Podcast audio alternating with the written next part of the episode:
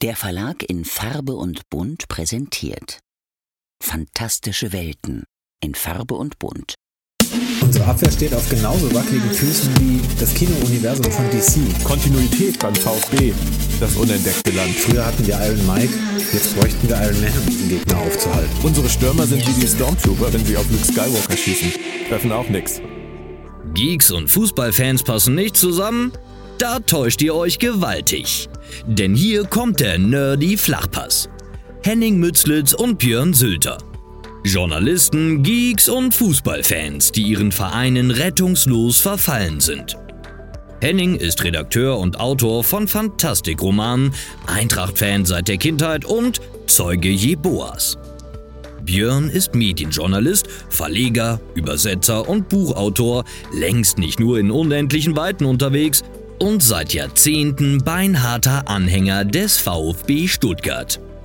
Gemeinsam bilden sie nicht nur die Chefredaktion des bekannten Fachmagazins Geek, sondern auch das Duo des Nerdy Flachpass. Vom Main zum Neckar. Fans, Freunde, Geeks. SGE und VfB.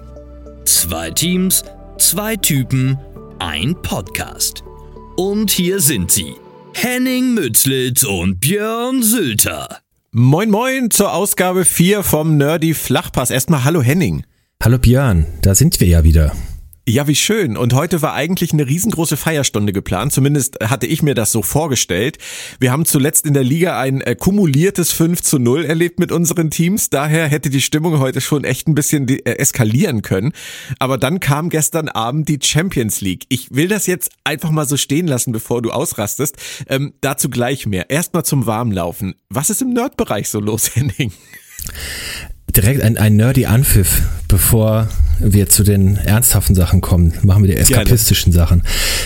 Im Nerd-Bereich ist bei uns ja immer einiges los, weil wir uns, glaube ich, ja beide hobbymäßig permanent mit nerdigen, geekigen, wie auch immer man es nennt, Dingen befassen. Oder das heißt ausschließlich eigentlich, oder? Ja, also Medien, die wir konsumieren. Es ist wirklich so, glaube ich, dass ich nicht geekige Dinge nicht wirklich konsumiere. Ich weiß nicht, wie es bei dir ist.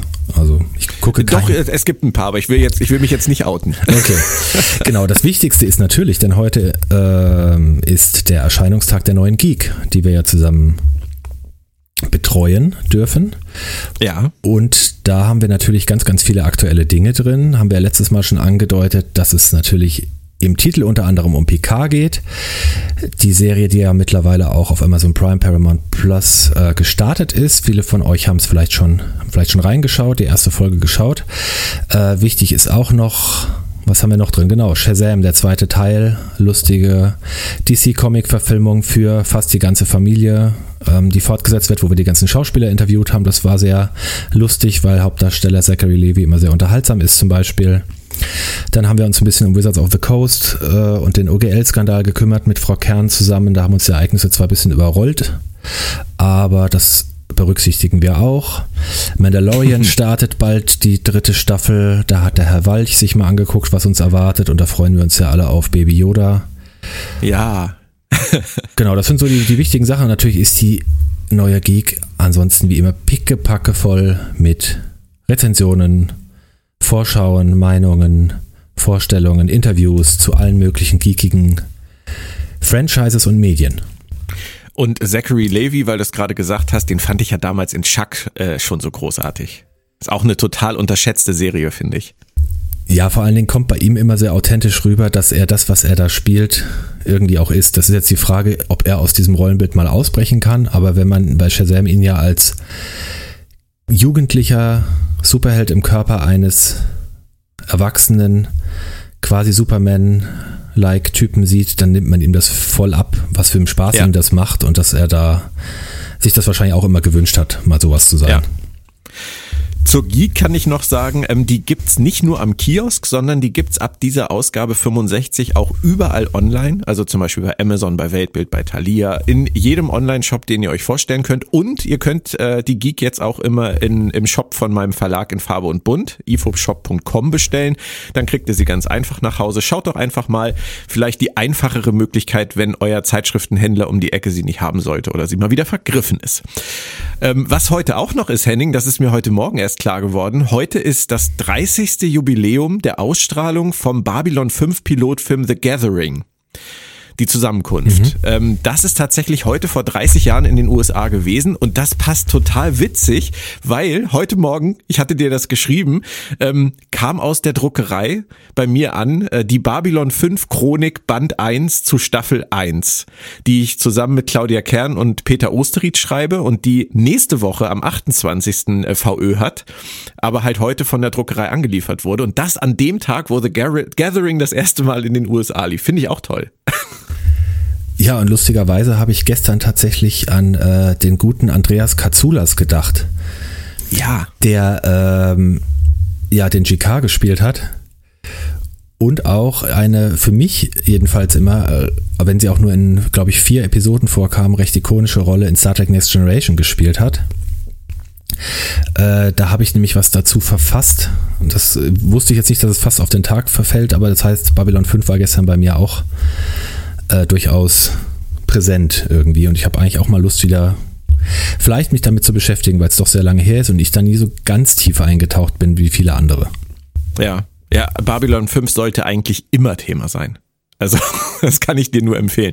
Es macht auch total Spaß, den Rewatch zu machen. Also den Episodenguide bei unserem Buch hat Peter Osterried geschrieben und was der da rausgefunden hat, was der da an Sekundärliteratur gewälzt hat und an Skripten von JMS, um jetzt nochmal genau rauszuziehen, wie ist das entstanden, wie hat sich das entwickelt, was sollte man zu den einzelnen Folgen wissen.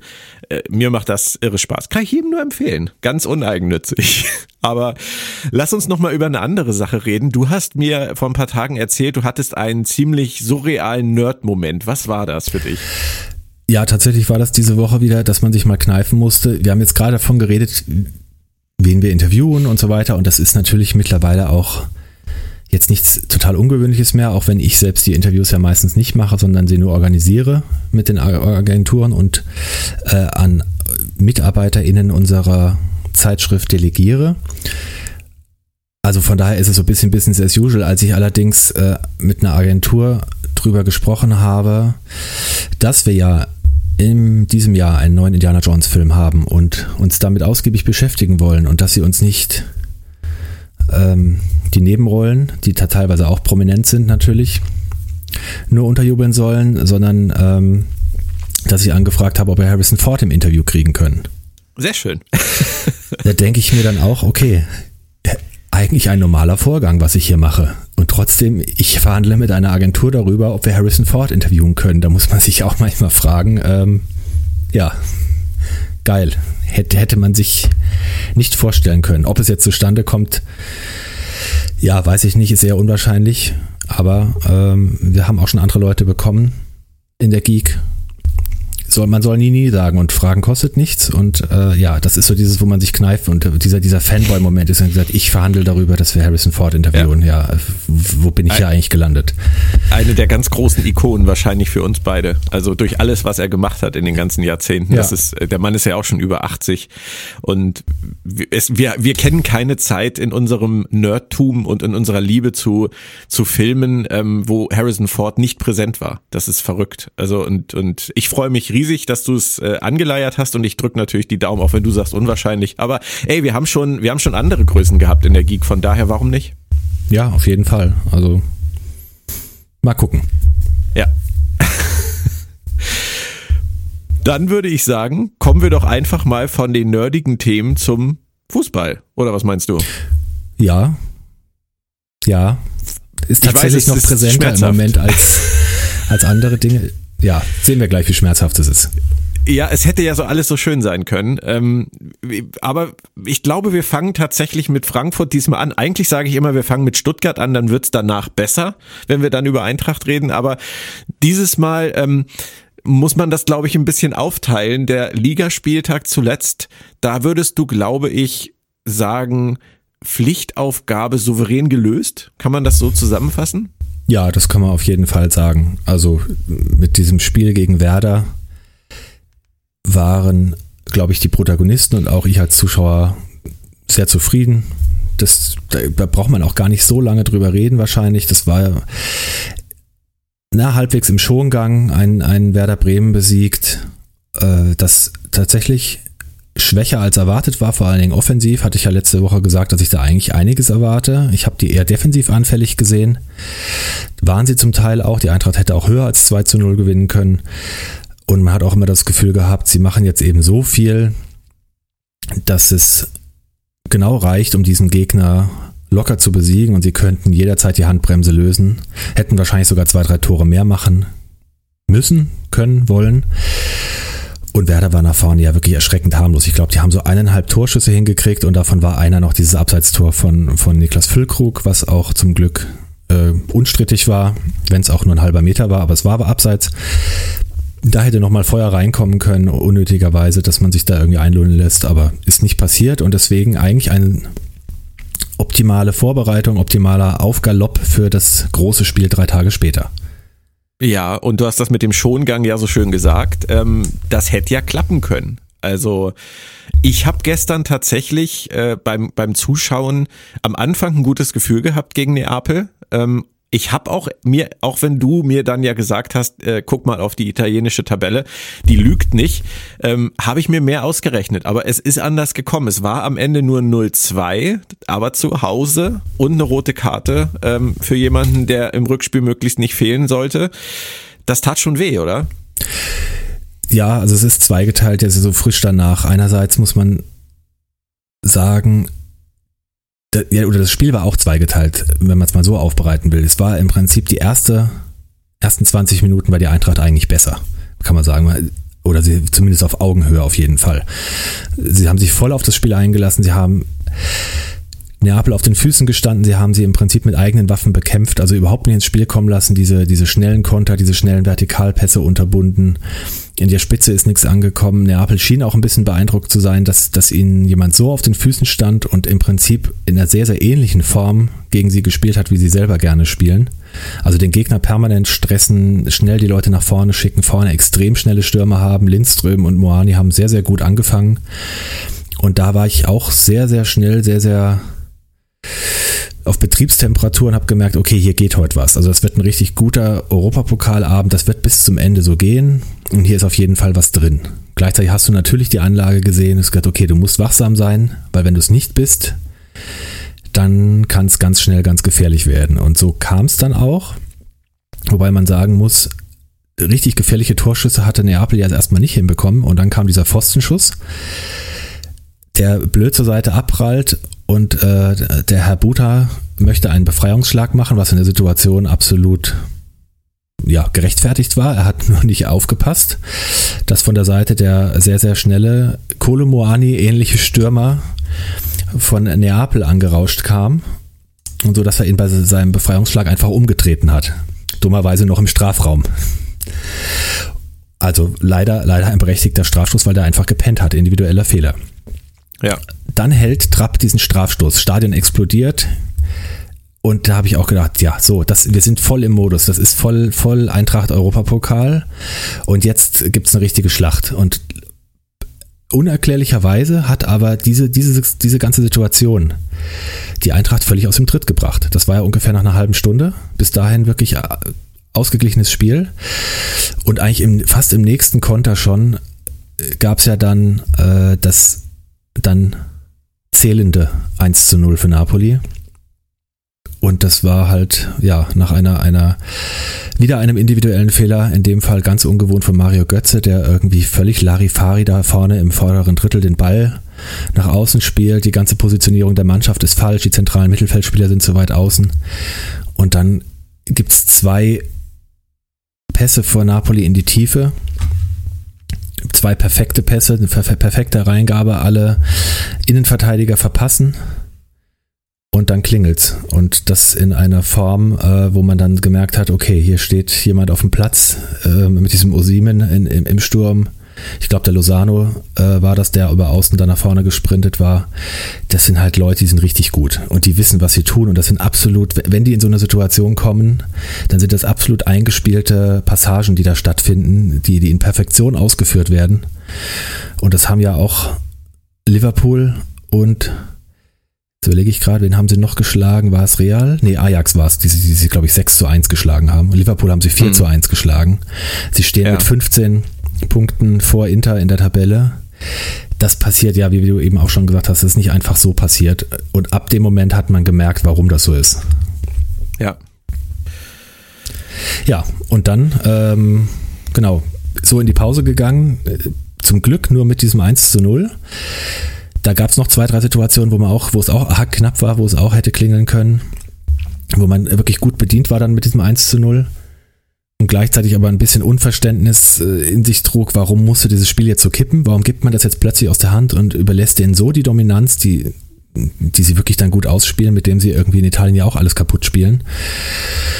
Und dann habe ich gedacht, naja, sie kommen aus der Halbzeit wieder und dann, ja, wird es wieder ausgeglichen sein, aber auch gleich da haben die Italiener das Heft des Handelns wieder übernommen, wie man so schön sagt. Und ja, die rote Karte kam dann dazu, eine sehr, sehr harte Entscheidung. Kann man so sehr, sehr harte. Ja. Also echt, ich hab vorm Fernseher gestanden und habe gerufen, weichgespültes Pack, diese Schiedsrichter, den hau ich aufs Maul, habe ich geschrien. Ja. War das jetzt ein Vorgriff auf später? Entschuldigung, red weiter. Ja, also ich habe erst gedacht, der Napoli-Spieler kriegt rot. Ich habe gedacht, weil das so schnell ging, ich habe gedacht, der ist jetzt, und beide fielen hin. Und ich habe gedacht, und der Napoli-Spieler kam ja so auf den Boden angerutscht, in die Grätsche rein, und der Kolo Muani legt sich den Ball zu weit vor und hält von oben gestreckt drauf und spitzelt den Ball weg. Dann ist der Ball weg, der Fuß oder das Bein des Gegenspielers kommt unter seinen Fuß und er erwischt ihn natürlich voll. Also von beiden mit vollem Risiko draufgegangen, der eine grätscht, der andere von oben hält gestreckt drüber. Wäre der Italiener jetzt eine Zehntelsekunde früher da gewesen, hätte er wahrscheinlich Kolo Muani von der Seite umgetreten. Da frage ich mich, wäre der dann vom Platz gegangen? Also dann hätte er ihn ja erwischt. Das war, beide gehen offensiv mit vollem Risiko zum Ball und beide tun sich auch weh dabei und dann hättest du sagen können, okay, Kolo Muani ist da wirklich, keine Ahnung, kannst du ihm ja vorhalten, rücksichtslos draufgegangen. Aber eine rote Karte, bitte. Also gelb, völlig gerechtfertigt, gelb, vielleicht mit dem Hinweis hier, Freundchen, also wenn du auch ansatzweise nochmal sowas zeigst, musst du leider vom Platz gehen. Das kann man ja machen. Zumal er vorher ja, und da sind wir ja auch bei dem internationalen Pfeifen, es wird ja relativ wenig gepfiffen. Es wird ganz eindeutiges Trikot ziehen und solche Sachen oder Beinstellen, das wird gepfiffen. Aber so grenzwertige Sachen werden ja fast nie gepfiffen. Und jetzt gibt es bei einer grenzwertigen Sache plötzlich glatt rot. Mhm. Und der Gegner führt und der Gegner hat Oberwasser und ab dem Moment war irgendwie, also bei mir zumindest, die Luft raus, weil ich dachte, okay, es ist so schon, kriegst du gerade aufgezeigt, dass diese andere Mannschaft besser ist. Es wird so schon, braucht schon viel Spielglück und solche Situationen, wo der Gegner vielleicht rot kriegt, das wäre ja das Spielglück gewesen, wo sich sowas vielleicht dann drehen kann. Und dann geht's genau in die andere Richtung und dann denkst du, okay, es geht alles jetzt in den Bach runter. Und eigentlich war für mich klar, so sehr man die Eintracht auch im Europapokal nicht unterschätzen sollte und was es alles schon gegeben hat. Und das hat man auch auf dem Platz gemerkt. Die Köpfe gingen runter. Irgendwie waren sie immer einen Schritt zu spät. Sie sind nur noch hinterhergelaufen mit 10 Leuten. Es war irgendwie die Luft raus. Und es war eigentlich nur noch Schadensbegrenzung, die dann zum Glück in einer völlig unterlegenen zweiten Hälfte ja noch ganz gut funktioniert hat. Das ist ja nur 2:0 ausgegangen. Ist trotzdem natürlich eine Riesenhypothek fürs Rückspiel, auch dass der beste Stürmer dann fehlen wird. Das kommt ja eben noch dazu bei so einer roten Karte. Der fehlt ja nicht nur gestern, sondern in 3 Wochen dann auch. Und trotzdem, das als Abschluss absolut verdient verloren, sicherlich Grenzen aufgezeigt bekommen. Also die Eintracht ist beileibe noch kein europäisches Top-Team und jetzt sind sie gestern auf 1 getroffen, das voll im Saft steht. Da möchte ich erstmal sehen, wer gegen Neapel gewinnt überhaupt. Und trotzdem hätte 5 Minuten vor Schluss ein dreckiges Tor durch Kamada fallen können. Dann würde es 1:2 ausgehen. Dann wären die Optionen fürs Rückspiel schon andere. Dann wäre beim gleichen Spielverlauf, wenn das Gurkending da reingeht und wo man sagt, da fehlt im Moment auch die Effizienz. Da sind auch die Leute, Lindström, Katastrophe gestern. Götze auch schon deutlich, deutlich bessere Tage erwischt. Der hat aber auch meistens 3 Leute auf den Füßen stehen gehabt. Philipp Max hat auch gezeigt bekommen auf Außen, dass er eben kein Kostic ist, aber ich glaube auch ein Kostic hätte gesagt, schwere Probleme gehabt gegen diesen Lozano gestern. Buta auch im Abwehrverhalten gegen diesen Quarazschelia oder wie er heißt, überfordert. Also das war einfach eine Mannschaft von der Qualität und in einer Form, ja, die einfach besser war, muss man dann auch sagen. finde ich sehr fair, sehr souverän von dir, das Ganze dann doch besprochen, auch wenn es wahrscheinlich schmerzt, dass die Chancen fürs Rückspiel, auch wenn du sagst 0-2 ist nicht viel, ohne Kolo Muani wahrscheinlich nicht so riesengroß sind. Da brauchen sie schon einen Sahnetag. Neapel braucht im Zweifelsfall keinen, damit das noch irgendwie funktioniert. Aber du bist wahrscheinlich trotzdem, auch wenn das das Ende dieser Champions-League-Saison werden sollte, zufrieden. Ja, klar. Also jetzt 0-2 gegen Neapel zu verlieren, klar, hätte man sich's anders gewünscht und vielleicht ein 1-1 oder irgendwie sowas, um dann im Rückspiel die Option zu haben. Auch dann würde es im Rückspiel extrem schwer werden. Die sind ja nochmal heimstärker als auswärts. Auch in diesem Hexenkessel dann da. Ja, also man muss ja auch immer noch gucken, wer man ist. Und gleichzeitig ist, das ist halt aber auch so das, was in der Öffentlichkeit vielleicht ein bisschen falsch eingeschätzt wurde. Neapel ist halt nicht der ganz große Name. Das ist jetzt eben nicht Liverpool gewesen, das ist jetzt nicht Manchester City oder Real gewesen, so dieser ganz große Glanz. Aber das ist eine Mannschaft, die in Europa wahrscheinlich von der Verfassung her zu den Top 3, Top 5 auf jeden Fall gehört. Viele, die italienische Liga betrachten und sich das angucken, die haben das auch so eingeschätzt, haben gesagt, das war eigentlich das schwerste Los. Und die sich nicht damit befassen, denken, ja, Neapel, die sind da ganz gut und die italienische Liga taugt ja nicht so viel. Aber Neapel ist eine völlig untypisch italienische Mannschaft von der ganzen Spielweise her und spielt da alles nieder. Ich meine, 15 Punkte Vorsprung gab es ja selbst in den besten Juve-Zeiten selten. Ja. Und Inter und AC Milan sind ja auch keine Laufkundschaft, die man einfach mal wegbügelt. Das sind ja auch gute Mannschaften.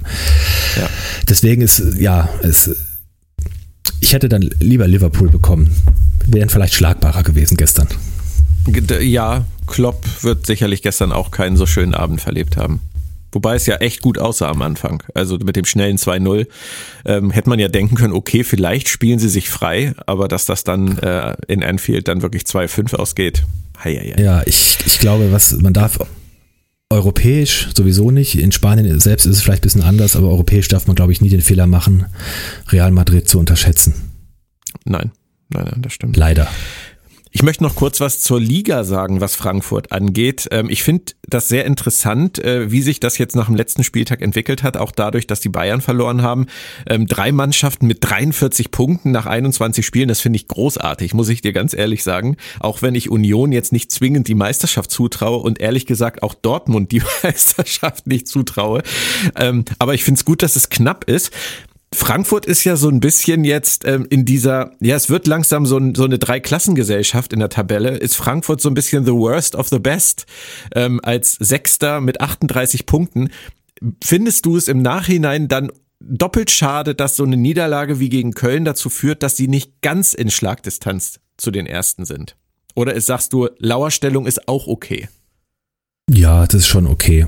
Also klar, gab es unnötige Niederlagen und dann kannst du immer über den Saisonverlauf gucken und kannst dir angucken, okay, an dem und dem Spiel haben wir die Punkte verloren, die uns für diesen und jenen Platz gefehlt hätten. Und das große Ziel ist nach wie vor Platz 4. Alles andere ist Bonus. Ich denke, das ist auch wirklich das Maximum, was drin ist. Was mich ein bisschen überrascht ist, und deswegen war der Sieg gegen Bremen auch so wichtig, auch wenn er glanzlos war, die Mannschaften oben drüber, bis auf die Bayern, die so ein bisschen für ihre Verhältnisse ja wankelmütig sind. Die sind so stabil alle. Also man auch dass Dortmund zurückkommt und jetzt wirklich alles gewinnt und alles wegfackelt.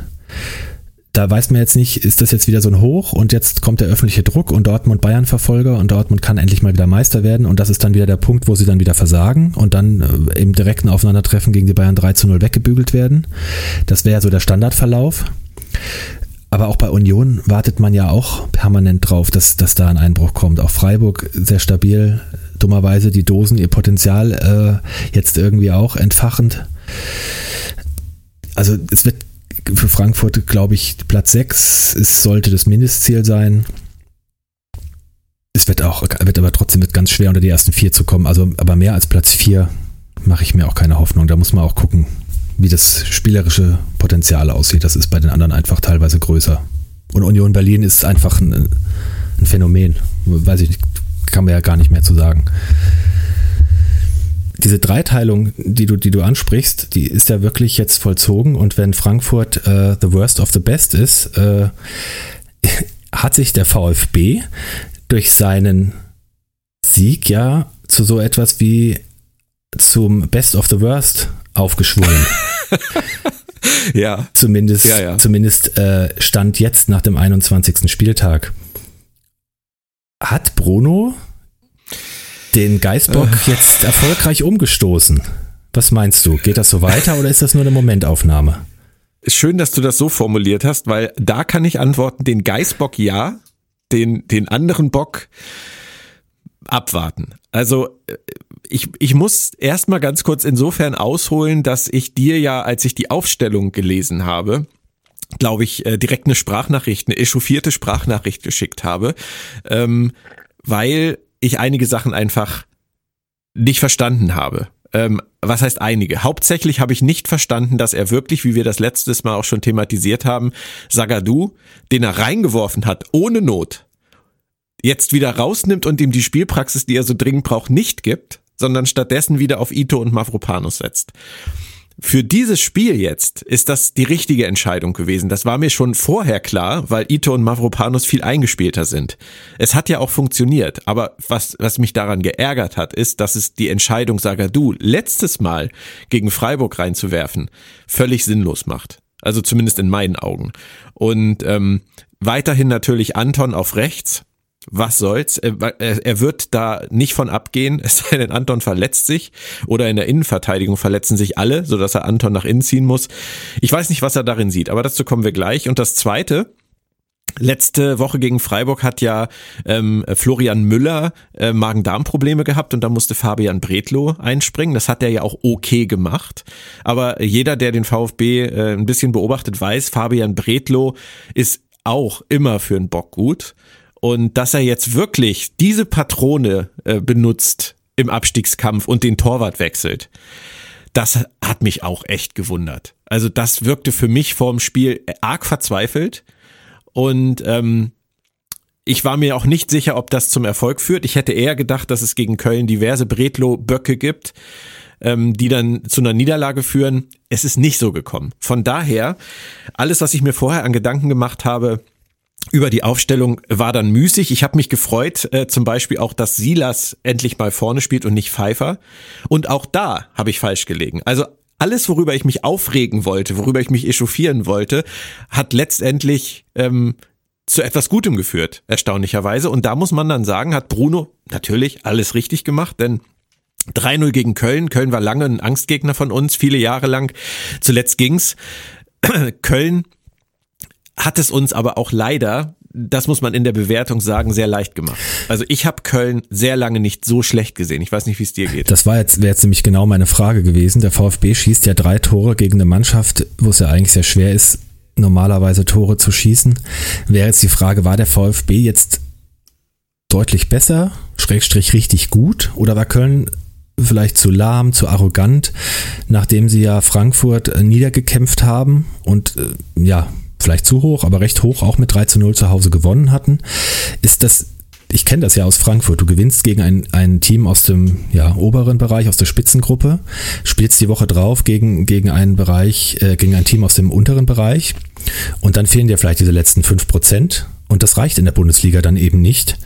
Da muss, also zumal als Mittelklasse-Team, weil dann verlierst du auch gegen die von unten. Das heißt, war Köln zu arrogant oder war Stuttgart zu gut? Nein, also Stuttgart war auf keinen Fall zu gut. Und Köln war auf keinen Fall zu arrogant. Also das würde ich beides tatsächlich zurückweisen. Köln war einfach schlecht. Und das ist etwas, was ich so in dieser Form lange nicht von Köln gesehen habe. Wenn ich sie gesehen habe, hatten sie immer eine ganz andere Haltung auf dem Platz. Die war diesmal meiner Meinung nach überhaupt nicht da. Ich weiß nicht warum. Ich kann dir nicht sagen, warum. Ob es Arroganz ist tatsächlich nach dem Sieg gegen Frankfurt, dass sie jetzt nach Stuttgart fahren und sagen, das machen wir im Vorbeigehen. Ich halte Baumgart halt auch für einen Trainer, der da auch während des Spiels noch eingreifen kann und der seine Spieler dann auch während des Spiels noch packen und in die richtige Richtung drücken kann. Ist nicht passiert. Also Köln war für mich das ganze Spiel durch ungewöhnlich schwach und hat dem VfB, und das ist der Punkt, die Möglichkeit gegeben, sich zu entfalten und aus dieser Stabilität, die Bruno Labbadia ja etabliert hat, das haben wir ja schon gesagt, tatsächlich auch mal wieder so etwas wie Kreativität zu entwickeln.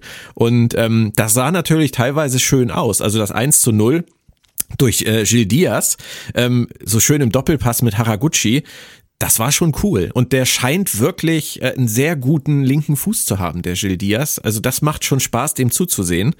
Und dass sie dann sehr lange gebraucht haben, um nachzulegen, hat mir ein bisschen Sorge gemacht. Ich habe zur Halbzeit tatsächlich gedacht, jetzt holt Baumgart nochmal seine Trickkiste raus, aber es passierte nichts. Und dann kam dieser direkte Freistoß von Borna Sosa, der natürlich sensationell gut war, und dann war es auch durch. Also ich habe mir nie Sorgen gemacht ab der 60. Minute, und dass Bruno dann noch, auch völlig uncharakteristisch, nachdem er die ganzen letzten Wochen gemeckert hat über die jungen Franzosen im Kader, über Enzo Mio und über Tanguy Coulibaly, die beiden reinbringt. Coulibaly an seinem 22. Geburtstag und der mit dem zweiten Ballkontakt das 3:0 macht auf total schöne Weise, und Mio reinkommt und 3, 4, 5 tolle Szenen hat, wo du echt gesehen hast, was für ein Potenzial der hat, mal wieder. Das hat mich dann richtig gewundert. Also Bruno hat tatsächlich offensichtlich in diesem Spiel viele, viele gute Entscheidungen getroffen, und das möchte ich auch auf keinen Fall unter den Teppich kehren. Ob das Ganze Bestand hat jetzt für die nächsten Wochen, das vermag ich tatsächlich nicht zu prognostizieren, weil, und da kommen wir ja dann gleich beim Ausblick zu, jetzt wartet ein anderer Gegner, jetzt wartet ein Auswärtsspiel, und ich kann mir nicht vorstellen, dass Schalke, wird's ja sein, am nächsten Wochenende es uns in deren Situation so leicht macht. Also es würde mich sehr wundern, wenn Schalke mit so einer Larifari-Haltung ins Spiel gegen den VfB gehen würde, wie Köln jetzt hier bei uns angereist ist. Ja, da werden wir wahrscheinlich gleich ja nochmal drüber reden. Vielleicht noch abschließend dazu, was du sagst, dass die jungen Spieler eingewechselt werden, dass man es dann von Köln leicht gemacht bekommen hat, sorgt ja sicherlich auch dafür, dass jetzt dann doch im Spiel dieses Selbstbewusstsein, was gefehlt hat, so eine gewisse Selbstverständlichkeit, vielleicht wieder ein bisschen zurückkehrt, vielleicht ein bisschen dieser Selbstzweifel auch verschwindet, dass die Abläufe jetzt besser passen, selbstverständlicher passen, dass gleichzeitig natürlich jetzt ein paar Spiele gespielt wurden, trotz diverser Änderungen, wie du es ansprachst, jetzt in der Innenverteidigung, da irgendwelche Automatismen besser greifen, Leute wieder in Form kommen, wie die aus der Verletzung kommen, wie Sosa, dass auch die beiden Neuen, Haraguchi, Gil Diaz, offensichtlich ankommen, offensichtlich auch zeigen, dass sie was taugen. Das sind ja alles so kleine Sachen, und vielleicht greift da jetzt langsam ein Rad ins andere. Gleichzeitig greifst du so zu Trick 17 im Abstiegskampf, wechselst den Torhüter. Ist ja auch oft gang und gäbe. Das geht manchmal gut, manchmal nicht gut. Ich hätte jetzt die Baustelle auch nicht aufgemacht, aber nee. Aktuell, ja, das Thema wird so lange ruhig sein, bis da ein größerer Torwartfehler passiert, und dann ist die Diskussion nämlich wieder da. Der wird passieren. Es tut mir leid, aber er wird passieren, weil Bredlo und Müller sind beide immer für richtig, richtig üble Böcke gut. Und das wird nicht lange dauern, leider. Ja, weil wenn das nicht passiert, hättest du da Ruhe, könntest du auch sagen, auch alles richtig gemacht, Sicherheit von hinten, baut sich nach vorne ab, bla bla bla, das Übliche, was dann jetzt in Schalke im Moment ja auch so ein bisschen Thema ist, wo sie den Fährmann zurückgeholt haben und seitdem 0 spielen, wenn auch in beide Richtungen, haben wir ja, aber ja, es ist ja so ein bekanntes Mittel, wo man auch gerne zugreift, ja, im Abstiegskampf, und sagt, aber ist das dann tatsächlich eine Veränderung um der Veränderung willen, oder ist es eine Veränderung, die halt wirklich tragfähig ist und der Mannschaft mehr Stabilität gibt? Das kann man sicherlich nach 1, 2 Spielen auch nicht beurteilen. Nein. Also, ja. Aber um das noch kurz zu beantworten, was du rhetorisch gefragt hast, ich kann es wirklich nicht voraussagen, weil das Positive, was wir gesehen haben jetzt gegen Köln, Bruno sagt, das ist im Prinzip der nächste logische Schritt in der Entwicklung, die er schon die ganzen Wochen zuvor gesehen hat. So. Finde ich schön, wenn er das so sieht, und ich würde mich doppelt freuen, wenn er recht behält. Ich sehe es nicht. Außer der Stabilität habe ich vorher nichts gesehen. Und wenn diese Stabilität nur offensiv funktioniert und defensiv funktioniert, wenn der Gegner so schwach ist wie Köln, dann weiß ich nicht, ob es reichen wird, in dieser Saison noch genug Punkte gegen Mannschaften zu holen, die anders auftreten. Ich bin wirklich gespannt. Also ich kann diese Sache vom Wochenende nur zweigeteilt sehen. Ich habe mich sehr darüber gefreut. Ich habe mich über die Leistung gefreut. Ich habe mich über viele Spieler gefreut. Ich habe mich über den Sieg gefreut. Ich freue mich über den Tabellenplatz. Du hast es gesagt. Wir sind jetzt 14. Mhm. Mit 19 Punkten nach 21 Spielen. Und ich habe das ja schon vorm Köln-Spiel gesagt. Wenn wir nach Schalke nach 22 Spielen 22 Punkte hätten, dann könnte das nochmal eine ganz gute Wendung nehmen. Da ist jetzt der erste Schritt gemacht, das ist super.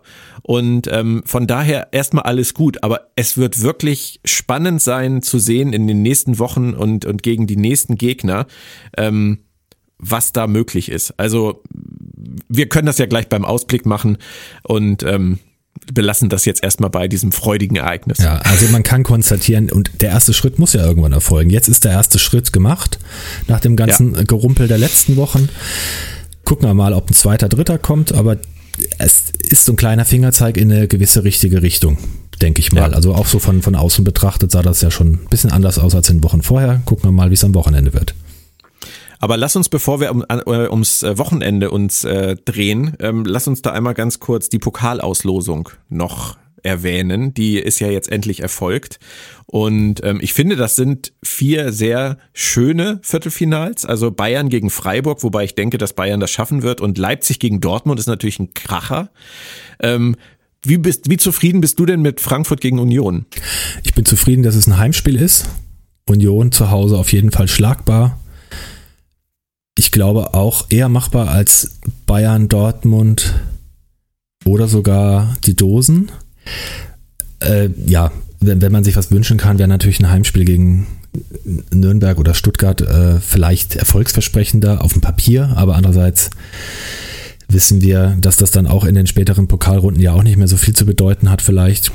Ja, und der VfB fährt zum Club, wo es ja... drunter und drüber geht gerade im Moment. Ich krieg's ja hier sehr, sehr nah mit. Krieg's ja auch von ein, zwei Bekannten mit. Man ist übrigens in Clubkreisen auch sehr froh. Das war das wunschlos Heimspiel gegen nur Stuttgart. Also man rechnet sich da sehr viel aus. Habe ich hier von so ein paar Leuten gehört, die aber auch immer zwischen Euphorie aufgrund des Pokalerfolgs und Entsetzen aufgrund des Abschneidens in der Liga und der Querelen, haben sie ja jetzt Weinziel entlassen. Hacking ist ja wieder am Ruder.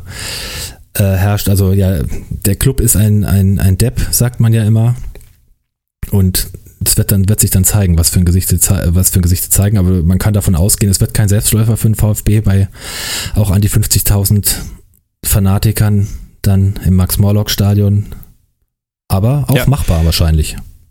Ja, sicher. Ich denke, es ist beidseitig ein gutes Los und ein erfreuliches Los und ein Wunschlos, weil die anderen 6 Mannschaften im Viertelfinale sind die Top 6 der Bundesliga. Das muss man halt auch ganz klar sagen. Das sind die 43 bis 38 Punkte haben in der Bundesliga. Und dass sich dann Nürnberg-Stuttgart wünscht und Stuttgart-Nürnberg wünscht, das wundert, glaube ich, niemanden. Also ich denke, es ist für beide tatsächlich eine Riesenchance. Da am 4. April ist es, glaube ich, das Viertelfinale, da ins Halbfinale einzuziehen und sich ein richtig, richtig geiles Halbfinale zu sichern gegen dann wahrscheinlich, ich sag mal, Frankfurt, Bayern oder Dortmund oder Leipzig. Da bin ich mir wirklich nicht sicher. Das ist dann schon für Nürnberg oder Stuttgart eine ziemlich coole Sache, und Bruno ist ja sowieso unser großer DFB-Pokalheld. Der hat das ja schon mal ganz weit geschafft. Von daher wäre es natürlich auch eine super Geschichte, wenn der Bruno das wieder schafft, uns ins Halbfinale zu bringen. Also ich bin gespannt. Es ist ja auch Balsam auf die Seelen beider, in dem Fall Stuttgart und Nürnberg, wenn es in der Liga nicht so läuft. Und jetzt dann diesen Ausgleich im Pokal zu haben mit ein paar Fußballfesten, und ja, egal wer weiterkommt von beiden, wenn dann einer von beiden vielleicht wieder ein Heimspiel gegen einen absoluten Top-Gegner hat, in einem Halbfinale, das ist doch was, wo man sich auch lange dran erinnert, selbst wenn man dann ausscheiden würde. Also das ist ja eine schöne Sache. Auf jeden Fall. Ich hätte gerne gegen Weinziel gespielt, muss ich sagen. Ich glaube, das teilen viele VfB-Fans, dieses Gefühl. Hacking wird auf jeden Fall eine andere Hausnummer. Ich verstehe aber nicht ganz, dass sie Weinziel jetzt schon entlassen haben, weil ich fand seine Bilanz, abgesehen vom 0-5 gegen Heidenheim, nicht so schlecht. Ich glaube, er hatte nur 3 Siege aus 11 Spielen oder sowas. Ja, aber vorher war es halt noch schlechter. Und Man muss, wie Bruno immer so schön sagt, man muss manchmal so einen harten Weg auch einfach mal gehen und so ein dickes Brett auch einfach mal bohren. Ja, ich glaube, dass ich habe hier so ein paar, ich beschäftige mich mit dem Club jetzt nicht intensiv, deswegen kann ich nur so ein paar Sachen mit, da wiedergeben, die ich so höre, war, dass man eigentlich sagt, das hätte schon 2, 3 Spiele früher passieren sollen. Es war intern auch das Problem, dass Weinzierl sich beschwert hat über die Qualität der Mannschaft und die Qualität der Mannschaft als deutlich schlechter eingeschätzt hat als Hacking. Der Hacking hat ja vorher gemeint, naja, man kann vielleicht um einen Aufstieg mitspielen oder zumindest oberes Tabellendrittel, und dass das natürlich dafür gesorgt hat, dass da auch ein Bruch zwischen beiden stattfand, weil Hacking ist ja nun mal der die Mannschaft zusammengestellt hat. Und deswegen ist er jetzt auch der den Karren aus dem Dreck ziehen muss. Das heißt, wenn er es nicht schafft, dann ist er nicht nur als Trainer erledigt, sondern auch als Vorstand Sport. Und dann ist die Aufbauarbeit, die er da eigentlich gemeint hat zu leisten und in großen Teilen ja, glaube ich, auch ganz gut geleistet hat, die haben ja auch sehr, sehr große finanzielle Probleme, ja, ist dann alles wieder dahin. Und dann gehen die Chaoszeiten beim Club wieder los wahrscheinlich. Mhm.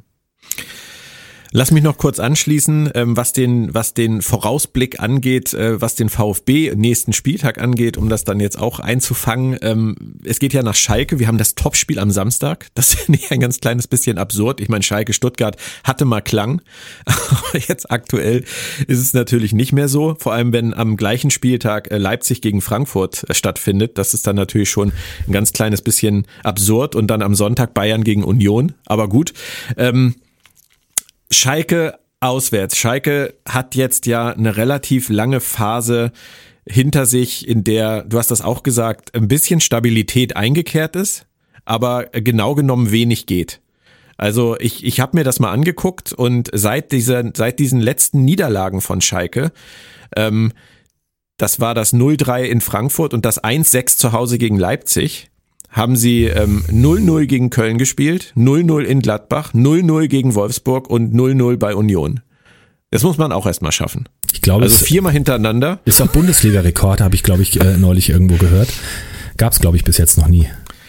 Also ich glaube tatsächlich, es wird am Samstag kein 0-0 geben.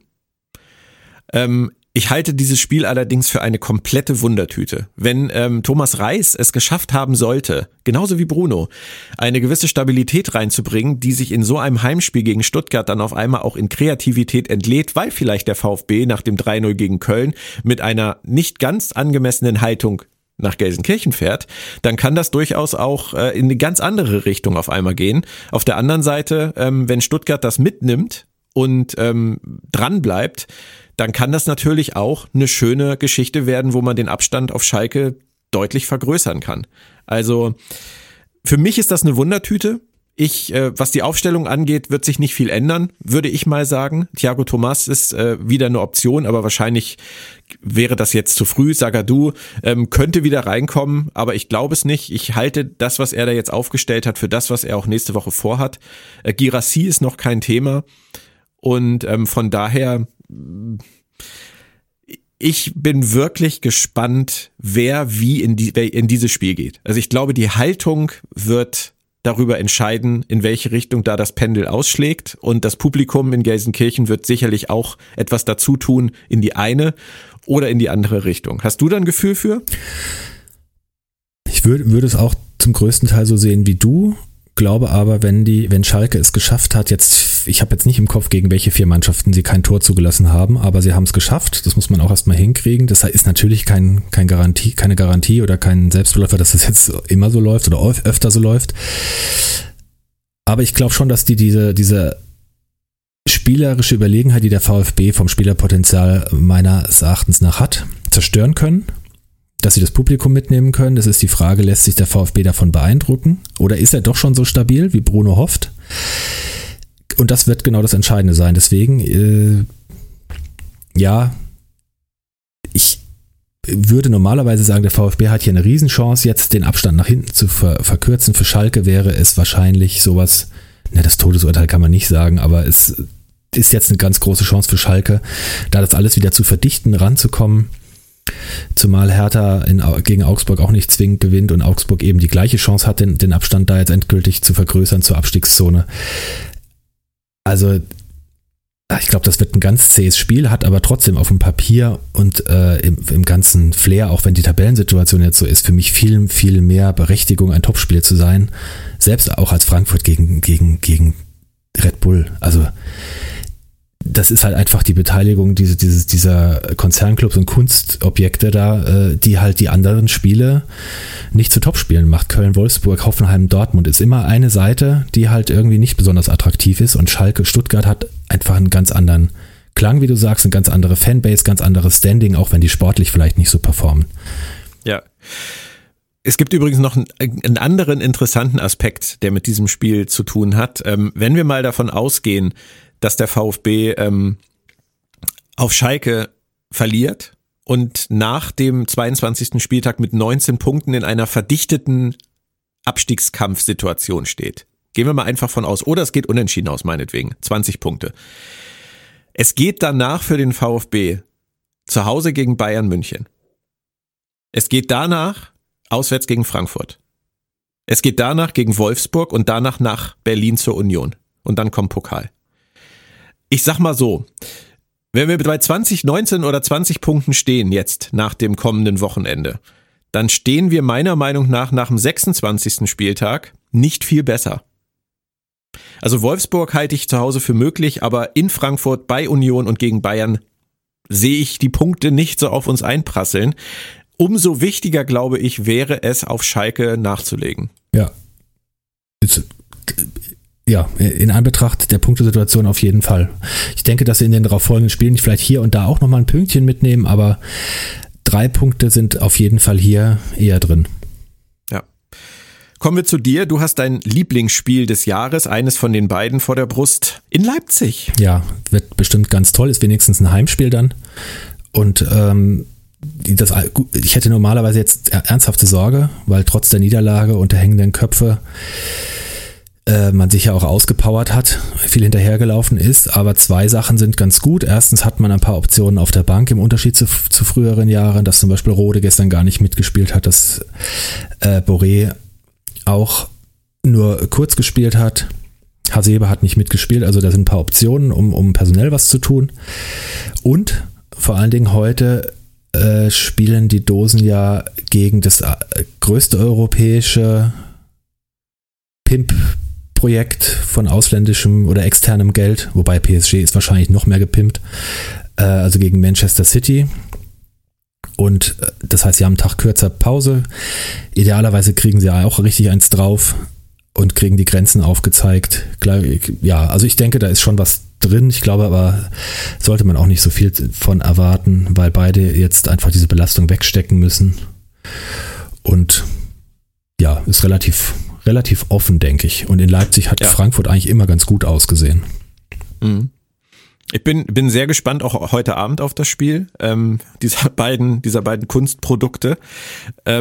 Aber für Leipzig sind es auch Wochen der Wahrheit. Also finde ich, wenn man da mal guckt, was da in nächster Zeit passiert, also nach dem Heimspiel jetzt gegen Man City, dann gegen Frankfurt, nach Dortmund, gegen Gladbach und zu Man City. Also da haben wir bis zum 14. März tatsächlich auch einige Stunden der Wahrheit, würde ich sagen. Ja, kann gerne alles schön den Bach runtergehen von mir aus. Ja, das wäre dann schon mal Platz 5 für Frankfurt. Den könnt ihr euch auf jeden Fall schnappen jetzt am Wochenende und Freiburg und den Rest wieder angreifen. Wie sieht's denn personell aus? Alles so wie bisher, außer jetzt die von dir angesprochenen Optionen. Wahrscheinlich rotiert da ein bisschen durch, ne? Ich denke, dass ein paar Änderungen drin sein werden. Das ist die Frage, ob Knauf von Anfang spielt für Buta. Ich finde, der Herr Lindström hat mal eine Pause verdient, der immer nur irgendwie mit dem Kopf durch die Wand will, seit der kleinen Verletzung irgendwie nicht so ganz in Form ist. Vielleicht auch mal Farida Alidou eine Chance geben im offensiven Mittelfeld. Kamada ist immer die Frage, zeigt er sein Euro-Gesicht, was gestern ganz gut war, oder sein Bundesliga-Gesicht, wo er so ein bisschen lustlos oft wirkt. Er wirkt so, ist auch teilweise lustlos. Ja, Hasebe könnte für Jakic spielen. Auch So hatte schon, irgendwie ist die ganze Form nicht so toll. Also das ist auch so ein bisschen ein Problem.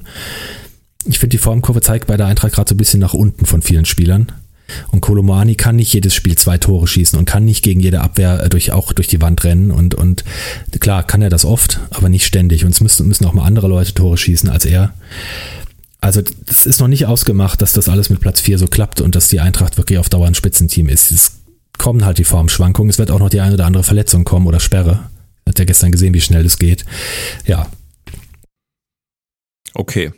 Dann warten wir das einfach mal entspannt ab, würde ich sagen. und haben dann nächste Woche da auf jeden Fall einiges wahrscheinlich zu besprechen und einiges zu unken für die Zukunft.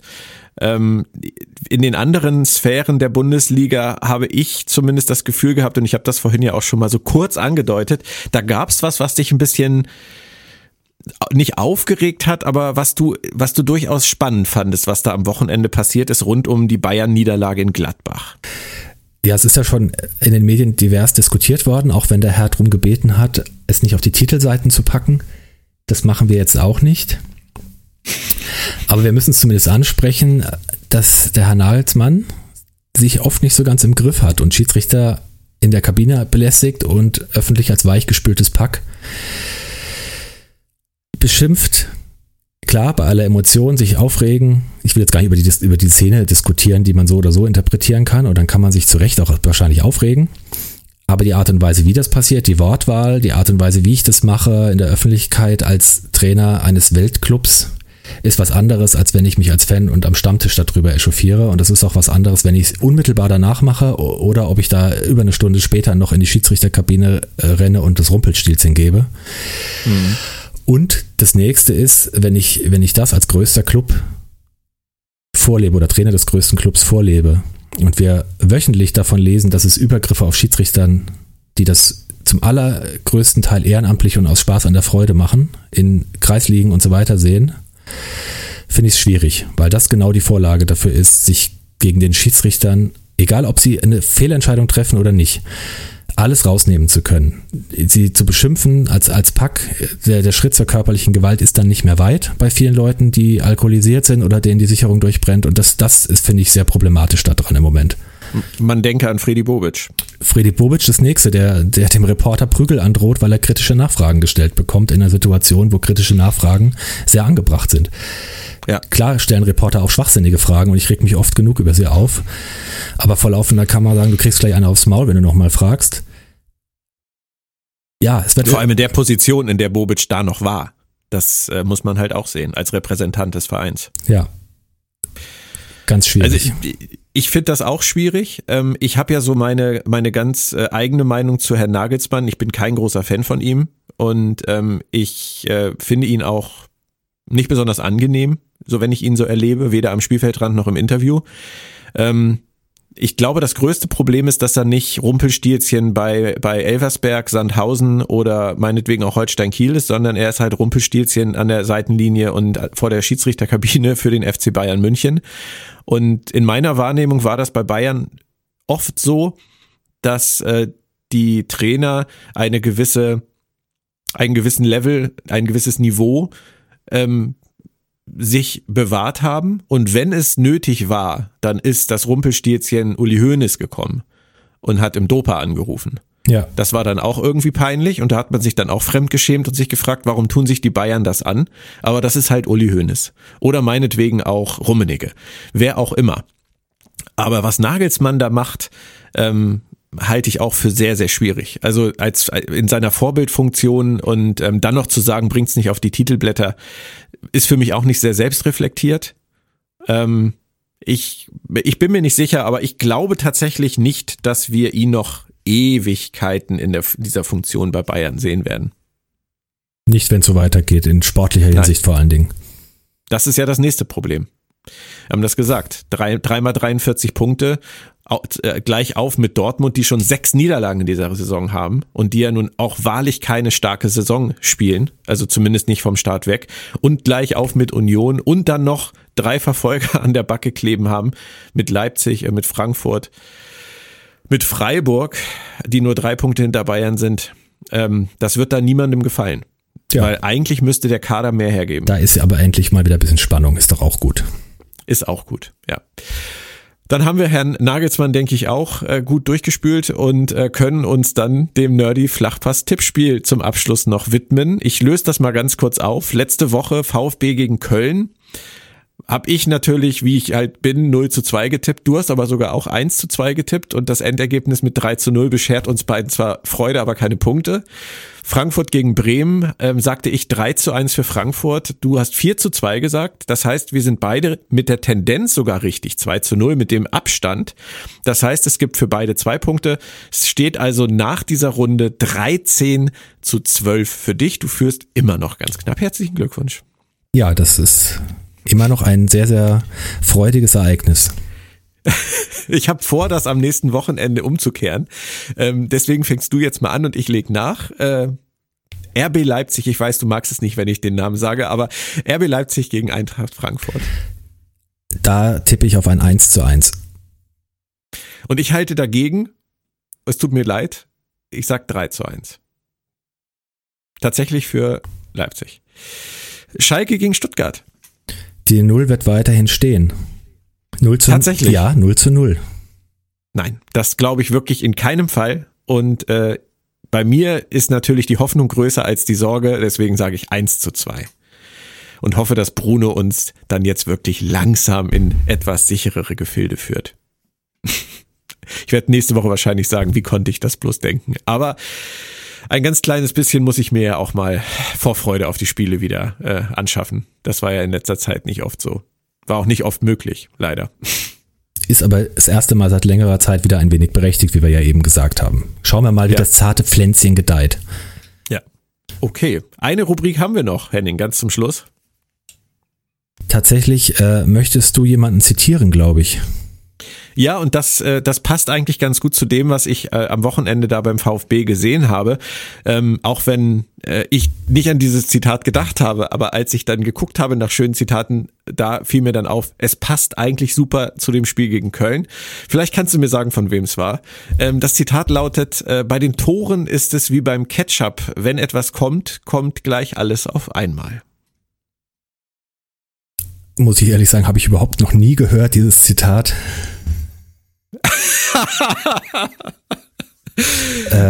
Christoph Daum. Nein, Christoph Daum. Es war tatsächlich Cristiano Ronaldo, nachdem er 16 Monate nicht mehr für die Nationalmannschaft von Portugal getroffen hatte. Ah. Ja. Aber schön, dass ich dir doch nochmal ein Zitat um die Ohren hauen konnte, was du noch nie gehört hast. Das finde ich super. Und dann würde ich sagen, vertagen wir uns damit aufs Wochenende, schauen unsere Spiele und sprechen Anfang nächster Woche dann in der Ausgabe 5 hoffentlich wieder über einen sehr positiven Doppelpack. Da hoffen wir sehr drauf. Und für alle euch da draußen gilt, immer schön flach halten den Ball. Sehr gerne. Mach du das auch. Tschüss, Henning. Ciao, Björn.